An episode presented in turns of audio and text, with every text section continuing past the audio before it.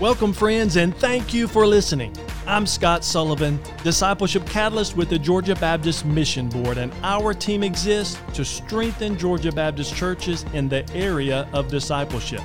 We've developed three tools just for you the Watershed Principle, which identifies the six main ministries of the church that must be healthy to produce world impacting disciple makers. The Spark Conference. Last year's conference saw over 33,000 views from 45 different states and 18 countries.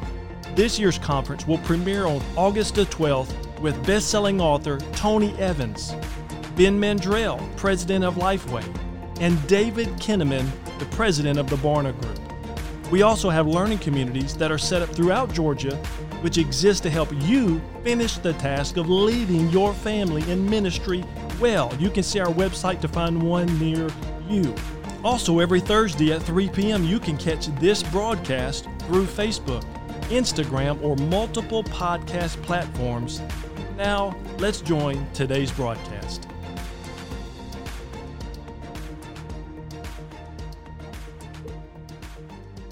Everybody, welcome to our broadcast today. I um, am really happy about our guests today. These guys have both become friends as um, I've been here for a little over a year now in Georgia, getting to know people around the state.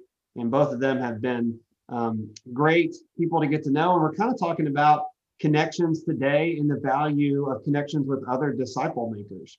You know, it's not something that um, just kind of happens. We have to almost be intentional about those relationships. And so I know for the, the three of us, we, we had to be intentional about that. We had to find time for lunch, we had to find time for coffee to get to know one another. But man, my life has been blessed and enriched by knowing both of these guys. And, and that's kind of where we want to start and, and talk about today. So let me introduce both of these rock stars. So we have the Carl Johnson, and he is the leadership development pastor at Peace Baptist Church in Decatur, Georgia. Carl, tell us a little bit about your job and what's your favorite diet soda? Did you say diet soda? Diet soda. well, Thank you, PJ. Uh, as PJ said, I am uh, serving Peace Baptist Church here in Decatur, and uh, I'm the leadership development pastor. And in terms of diet soda, I, I, guess it would have to be Sprite if, if they make a diet, but I try to drink anything that's fattening because uh, I really don't care. I've been blessed with a high metabolism, and so uh, uh, it really doesn't bother me with all of that sugar and whatnot. But at any rate, I am just enjoying um, serving in discipleship. I've been doing so for a couple of decades now. And at Peace Baptist Church, I have the responsibility of doing discipleship for the adult ministries, which, uh, as you know, is, is very broad. And uh, also, that kind of dovetails into our young adult and, and uh, high school and middle school and children's ministry. Uh, but for the most part, the, the bulk of, of uh, what I spend my time doing is trying to cultivate small groups and uh, get people involved beyond just worship service and uh, uh, the fellowship and some of the, the, the things that are event driven that are just uh, really easy to do, but get them into those intimate settings where they can uh, grow and develop those relationships that are just uh, lifelong lasting and, and, and just as meaningful. Love it. Love it. And I love the title. That's a creative title. I think JR might steal it. But JR's is pretty cool too. JR is the Minister of Discipleship and Missions at First Baptist Church, Moultrie, Georgia. Uh, I, I heard how you said Decatur, and I understand I'm not saying it correctly, and that it shows I'm not from Georgia. I'm. Am I saying Moultrie wrong too, Jay? JR? No, you got it. You, you got it. I think. All right. I didn't know I'm, extra O in Moultrie or how that was. So, JR, tell us a little bit about your job there, and what is your favorite food group? Favorite food group. Uh, I, I like anything, uh, anything with chocolate in it, uh, mm. especially ice cream. Is ice cream a food group? Can we, can we go there? Um, I'm the uh, so so at a top level, I develop and implement the discipleship and mission strategies here. Um, what I, I guess boiling that down a little bit, um, I'm responsible for helping our people value uh, small group and discipleship relationships uh, and help them to foster those type of relationships and then to get them plugged into the mission opportunities that we offer here at First Baptist Moultrie. Yeah, and it's and it's pretty cool. How long have you been there? Almost three years. Yeah. So about half of it in COVID. So definitely. Yes. Wow. uh, Senior pastor transition in COVID. It's yeah, yeah. So you've had a ton of changes too. And Carl, I know you've been at that church for a long time and vocationally um, for a period too. But guys, I, you know, when it comes to this topic, it's real sensitive to my heart because I have a passion for for single adults, as both of you know, and and loneliness is a big factor in singles, but it's really a big factor in everybody's life. And and I just feel like we have to to value those connections in our lives that help grow us, that help edify us, that help us become who we want to be and who we don't know that we need to be. And and sometimes we we have to get guys around us to to help us think differently, to see the world differently. And, and really we're, we're reading the same bible together right? And we know that we're, we're in our word every day we're praying every day. But but when i come and carl and i are grabbing a big old juicy burger and and we're talking about something he's like man but god taught me this. I'm like man i never i never got that out of that passage. That's that's great and jr is telling me about man we hand out these books to our teachers at christmas as a thank you gift just these little books. Like i think he's got one on his shelf there. And and i was like man what a great idea that is. And and if we we cut ourselves short in ministry if we don't surround ourselves with guys that help us sharpen one another. And one of the reasons that I think we don't do that is because we're lonely and, and we haven't identified that we're lonely. Like we're big tough guys, right? Everybody's tough guy. And and when we're in ministry, we're supposed to have the answers. Like our lives aren't supposed to be a mess, even though they're a hot mess. And and so we have to we have to um, set aside that pride a little bit and say maybe I am lonely. Maybe I do need to surround myself with more with more people. So uh, Jr, I'll let you go first on this one, but I just want to know you know, how have you known when you were lonely in ministry? And then, you know, how do we identify loneliness um, in our own lives? Like, how did you identify that, and how did you know when you were lonely?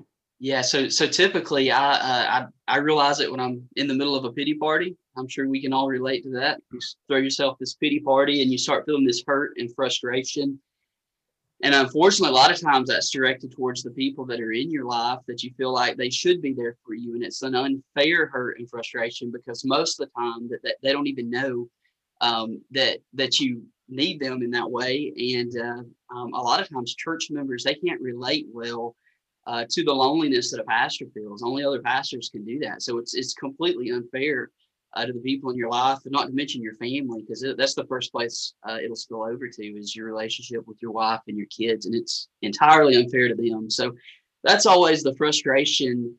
Uh, is kind of the waking up point for me. It'd be great if it happened before that, but uh, but I always recognize it at that point. Yeah, that's a, and that's a good word. Like our the profession is different, and in every profession has its nuances where people can relate to one another and say, "Yeah, I feel that in this profession." But in ministry, it merges like our personal, our spiritual, and our vocational lives together. And it does this, and we're not sure where they all stop. And so it's really helpful to have guys around us, um, Carl, that help us, I don't know, understand the same things that we do. So how about you and and uh, loneliness and identifying that?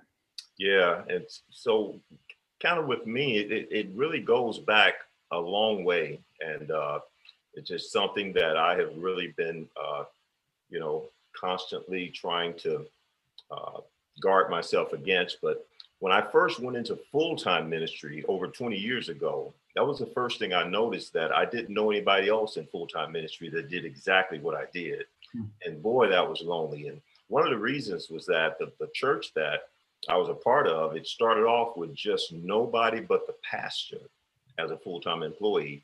And then when I was brought on, now you know you've got just the two of us and and you know of course months and years later we would add more staff. But just finding somebody to talk to about the same things that you're trying to do and who had like-minded was really really tough for me. And uh, because first of all most churches didn't have a full staff and then when i did you know reach out to some of the guys who did they were so busy until you know you you hardly even had time for lunch. And so that's when I realized that man, this is a lonely job. You know, you spend all these hours at church during the day, and then in the evening you're meeting with members, and so you you, you don't have a whole lot of family time. And, and as you just said, Jr. To your point, that's really important because your family can keep you from being lonely, because that is you know your first ministry, and to have the healthy relationships there is going to be the key to everything. So that was when it when it first kind of dawned on me, and I really didn't identify it as loneliness back then, but I knew it was it was something uncomfortable. It wasn't quite right. Yeah, and, and, and you know your family, you know, for there may be a, a single um, minister watching today, and and that is a place where I came from, ministering as a single guy for several years. And um, you know your family gets defined differently as a single guy, but you got to have those inner core. You got to have your Jonathan. You got to have somebody that's close to you where you can where you can decompress and really be transparent with them. And, and so it's just as important as a single or a married adult, or if you have 10 kids or no kids. Um, the point is well taken that you have to have somebody close to you. And we see that throughout scripture repeated. And, and, uh, you know, I'm going to, you know, I'm to share a couple of these stats um, just to kind of bring it home a little bit when, when guys are like, man, maybe I'm lonely sometimes or I'm not. In fact, we're going to do a quick poll and a poll in the um, chat here. Okay introvert or extrovert? Which one are you? Type it in the chat right now. And Carl, are you an introvert or an extrovert? You know, I think I'm an extrovert. he leans. You lean yeah. extrovert. I yeah. see it. See it in your answer.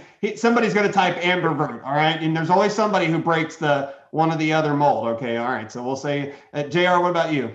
I'm I'm in the middle, leaning introvert every every time I take the test, that's where I land.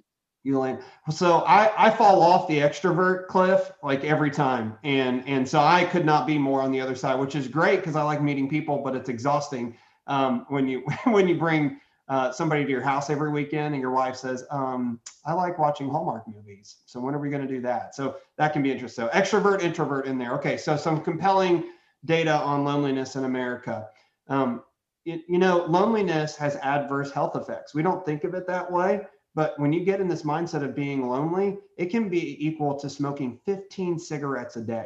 And that's a that's a CDC um, study that they did that it can affect us that much physically. You know, a third of people in marriages are lonely. So we think, well, if we're married, we at least have a built-in relationship and we won't have loneliness. But but that's not true, right? Not every relationship is healthy, and and if it's an unhealthy marriage, you can be lonely and that is as well. But but 35% of people say that they have no one to turn to when they were stressed. That goes back to what we're we're talking about. Who you, who's going to be your inner tribe? Who's going to be the people you talk to? Um, but not having somebody to turn to when you're stressed only compounds uh, the loneliness effect. Now here's a generational statistic. So Gen Z, you know, our youngest um, out there, maybe watching today, 79% felt lonely in 2019 compared to only 38% of the silent generation. And that is a stat that goes back to um, what we all kind of hear people talk about. Oh, they're the youngest in the loneliness, but but they are. They they identify as very lonely, and they don't have a trusted friend or a trusted person to talk to. But yet, our silent generation, right, the the greatest generation, they learned how to have in-person relationships in a different way and surrounded themselves with those friendships. That's why commercials are different for Gen Z as opposed to the silent generation, right?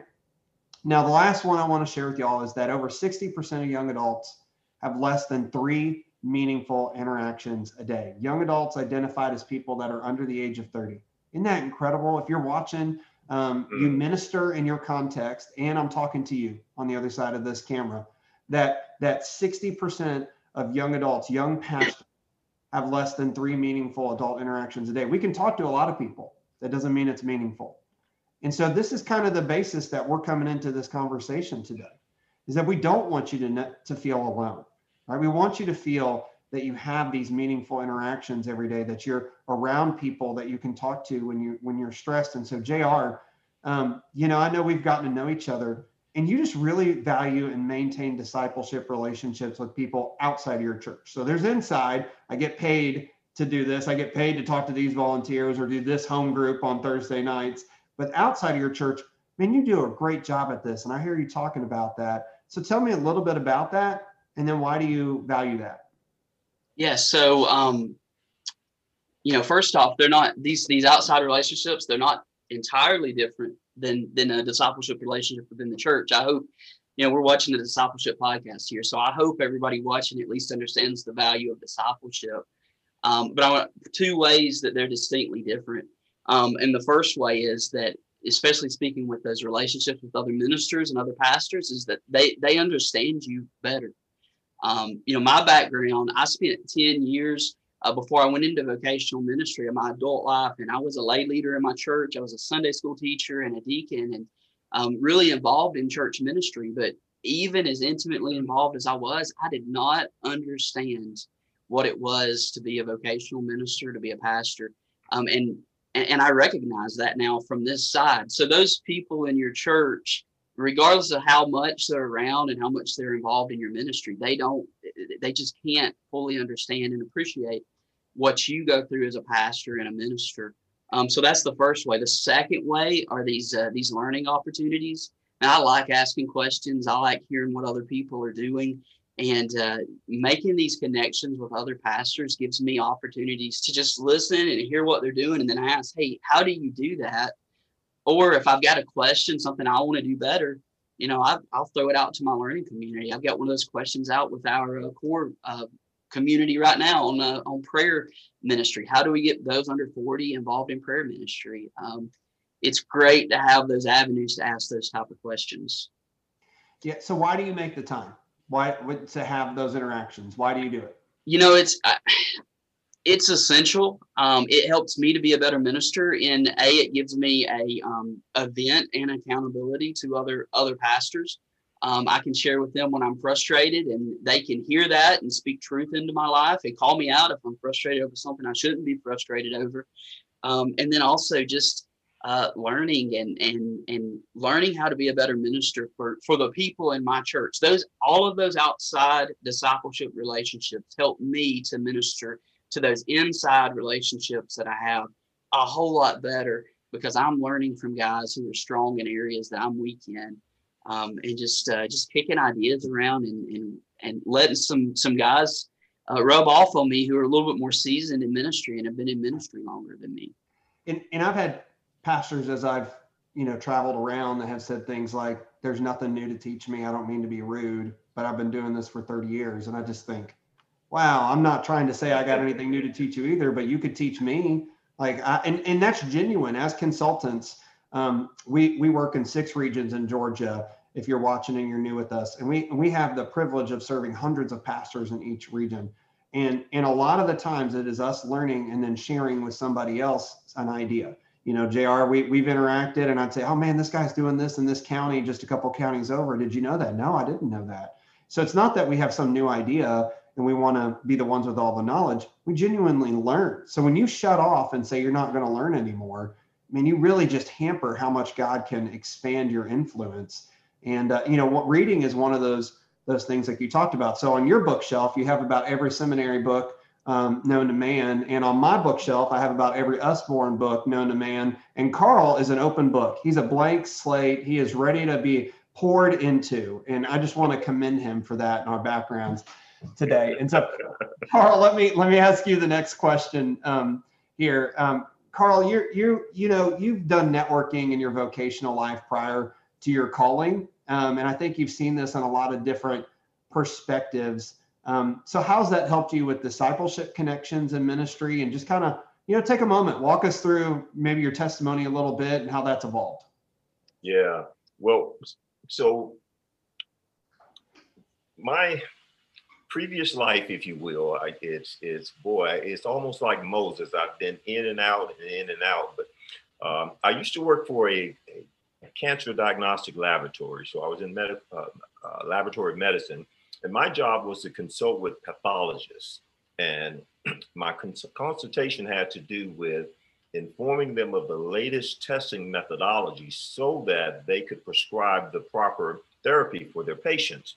So the, the bottom line is medicine changes so fast and and and PJ, you kind of alluded to me uh, selling pills. You know, I was really close. I was a first cousin, but I was selling the testing to prove that the pills could work. And so the, the, the pharmaceutical guys were, were really my partners because when they do the clinical trials and they say this drug will work for this cancer treatment, the insurance is not going to pay for it unless it's tested to show that it's going to be effective. So here's how the networking comes in because these guys they're very lonely as a matter of fact you know Um, we were talking about loneliness. Mm-hmm. They're looking through a, a microscope all day. And so here I come, you know, bringing lunch, and we're going to talk about, you know, some of their patients and some of the challenges that they're having. And what's really important to them is the data or the white papers. But here's what's also really important. When I could say to them that some of the thought leaders in their field have done these testings and had good outcomes with their patients. So it was important to me to know all of the, the pathologists in the regions and the oncologists. And I would go to their meetings to just sit and listen to a lot of stuff I didn't understand, just so I could have that relationship so that when, when they would get a patient and they were successful, I could use that information to say, hey, they're using this testing and it's working. Doc, why don't you try it? And, uh, you know, I developed a lot of good relationships. Uh, uh, um, listen to them talk about their hobbies and even play golf a little bit because that's what they do. And uh, I'm not a real big sporting fan, but that that's a relaxing thing to do. Play golf. I'm not good at it at all. But uh, in ministry, it's the same way. Discipleship is such a niche. It's it's almost invisible to most people because it happens behind the scene. It happens uh, in ways that is so private. You so a lot of the stuff you don't even share with people but that's how people grow when they you get into their personal life and you you really meet them right where they are and you develop those relationships and they begin to trust you and so there there's so many parallels that I draw it was almost like God gave me that career just to put me in ministry because that helps me to understand that without the relationships that I've established uh, discipleship is just not going to happen and even now, you know, some of the mentoring things that I'm doing with guys, it's not a program that we introduced to the whole church. It's something that I'm hoping develop and just takes uh, uh, uh, takes off, you know, just naturally, organically, and just begin to multiply. You know, and I really have no control over it, but uh, it's something that I, I, I absolutely believe in. Man, and um, the, those relationships are lifelong. The concept of it being hidden is is uh, man the way you worded that um, carl is is brilliant because i mean we've done a lot of these but i've never heard it said in such a way like that. You know i think one of the most scary parts about discipleship is that it's so hidden. Like as much as we want to make it transparent and and you know our team gets up and we preach in pulpits you know hundreds of pulpits a year and we talk about transparency and discipleship you can be a part of it but at the end of the day most discipleship interactions are done with a few people. It's not on stage. You mm-hmm. can't see it. You have to taste the water, and you have to get somebody in the room to taste the water. So so much of your um, your training of listening, you know, is what I heard in your testimony too. I just listened, and I, I and I'd say, okay, I can glean this from here to apply it in a different area, and that is what disciple making is. And so being around disciple makers where we can take ideas and glean those, and also share a few along the way and say, this is what God's done in our lives. To do that is important. And so without those relationships, it's never going to happen. So you end up in this yeah. silo and you're the same thing, expecting the same results over and over. Now, several pastors are watching guys and they're and they're not the disciple maker for their churches. You know, we have churches that run under a hundred and and they are thriving churches in in their communities. And so size isn't a dictator of that, but it does help to have more involved, right? So when I run less than 100 and I'm a Bivo pastor or a single staff pastor, I got to have a point person that's thinking about this, that's helping me forward discipleship, but also I have to be a disciple maker. And so, so many of our learning communities are full of pastors. They're not full. They're not full of just these education guys. In fact, mm-hmm. I think mm-hmm. almost all of these learning communities are are single staff pastors. I have one that's just Bivo pastors. Uh, there's another one that's just associational missionaries we're getting these guys together and they're talking because they really understand where they're coming from. They're not just some education guy pushing it forward. And so, guys, I, you know, these learning communities are big. You know, um, Dr. Scott Sullivan, who we have the pleasure of working with here in Georgia, um, just really set out a vision and said, I see this as the way forward so that no guy's left behind, nobody's alone, and that you have somebody to, to have as a middle of the night friend that you can call. And, and maybe you don't have those and that's part of the success of like our Bivo group has been that these guys don't have a staff meeting, do they? They don't have they don't have a staff, and and and so their staff is their meeting, and these guys love coming to their meeting and saying, "This is how church went Sunday," And then we talk about a discipleship principle and they go back encouraged to work on that when they can apply it in their in their context. So, you know, you both are active in learning communities.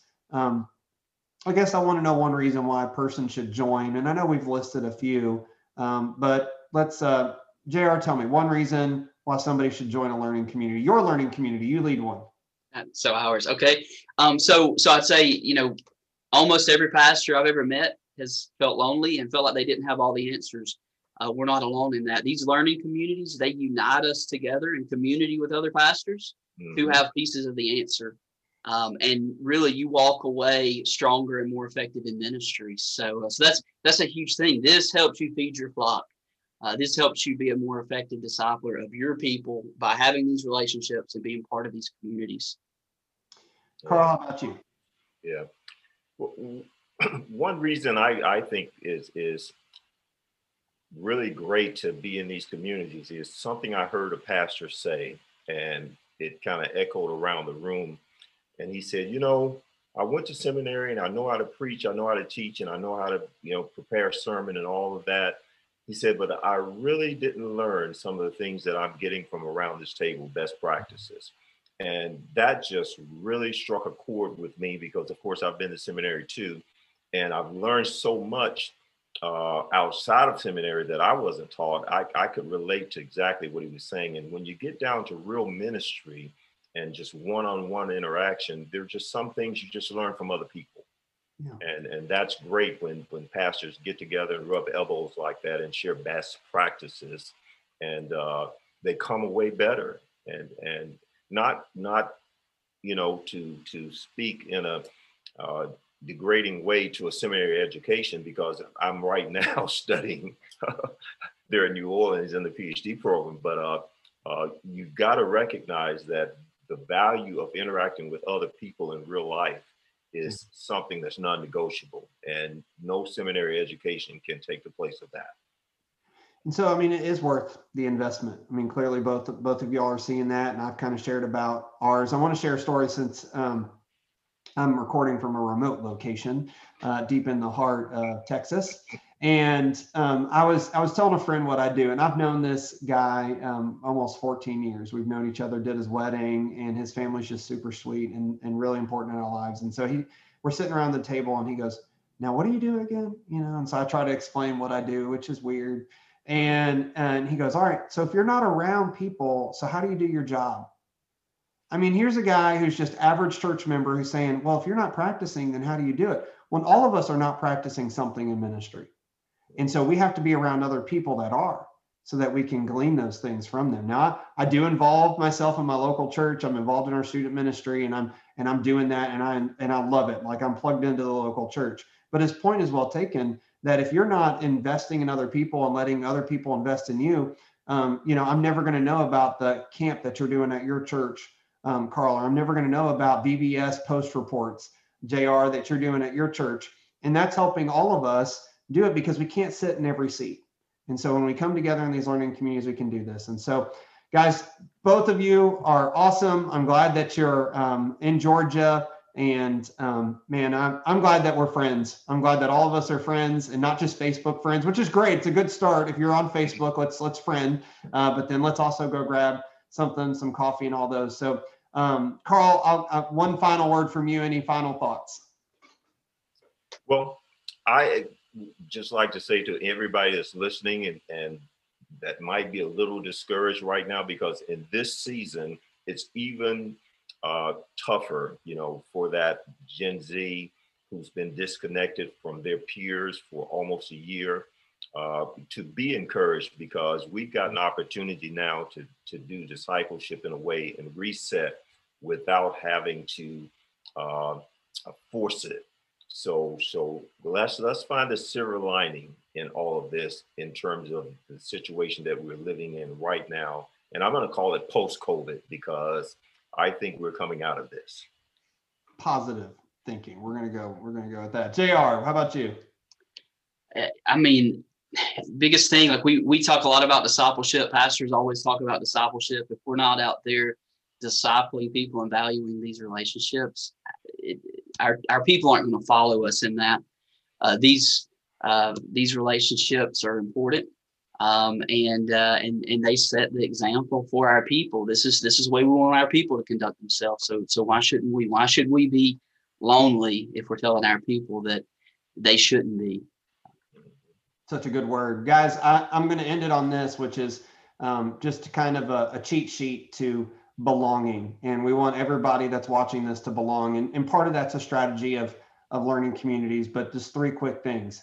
Belonging is Am I noticed? Am I named? And am I known? And if you do those three things, then you're going to feel belonged to a group. And so that's not a discipleship strategy. That is just what science tells us that we feel when we get around other people, right? Am I noticed? Am I named? And am I known? So we want you to take that next step. Type your name in the chat. Um, and if that's not enough motivation, we also give away swag. So you can type your name in there, tell us where you're watching from today, and we'll be sure that you're known. Guys, thank you so much for the conversation. It's fantastic. And as always, we pray that you will share the gospel seed that was shared with you. Amen. Thank you.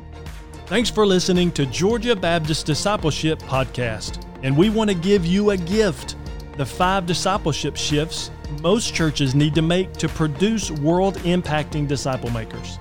You can get this by going to ministryboom.com forward slash the number five discipleship shifts.com. That's ministryboom.com forward slash the number five discipleship shifts.com. This five page PDF is a discipleship alignment checklist that may surprise you.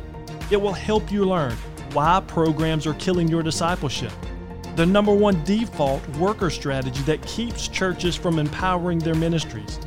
Learn the OGV factor and how it can revolutionize discipleship, attendance, and evangelism in your church. Again, go to ministryboom.com forward slash the number five discipleshipshifts.com the Georgia Baptist Mission Board is able to provide resources like this because of gifts from Georgia Baptist to the cooperative program. For more information on this broadcast and a customized discipleship plan for your church, visit gabaptist.org forward slash discipleship. And by the way, if you found this content helpful, we sure hope you'll share it with a friend. And thanks so much for partnering with us to make world impacting disciple makers.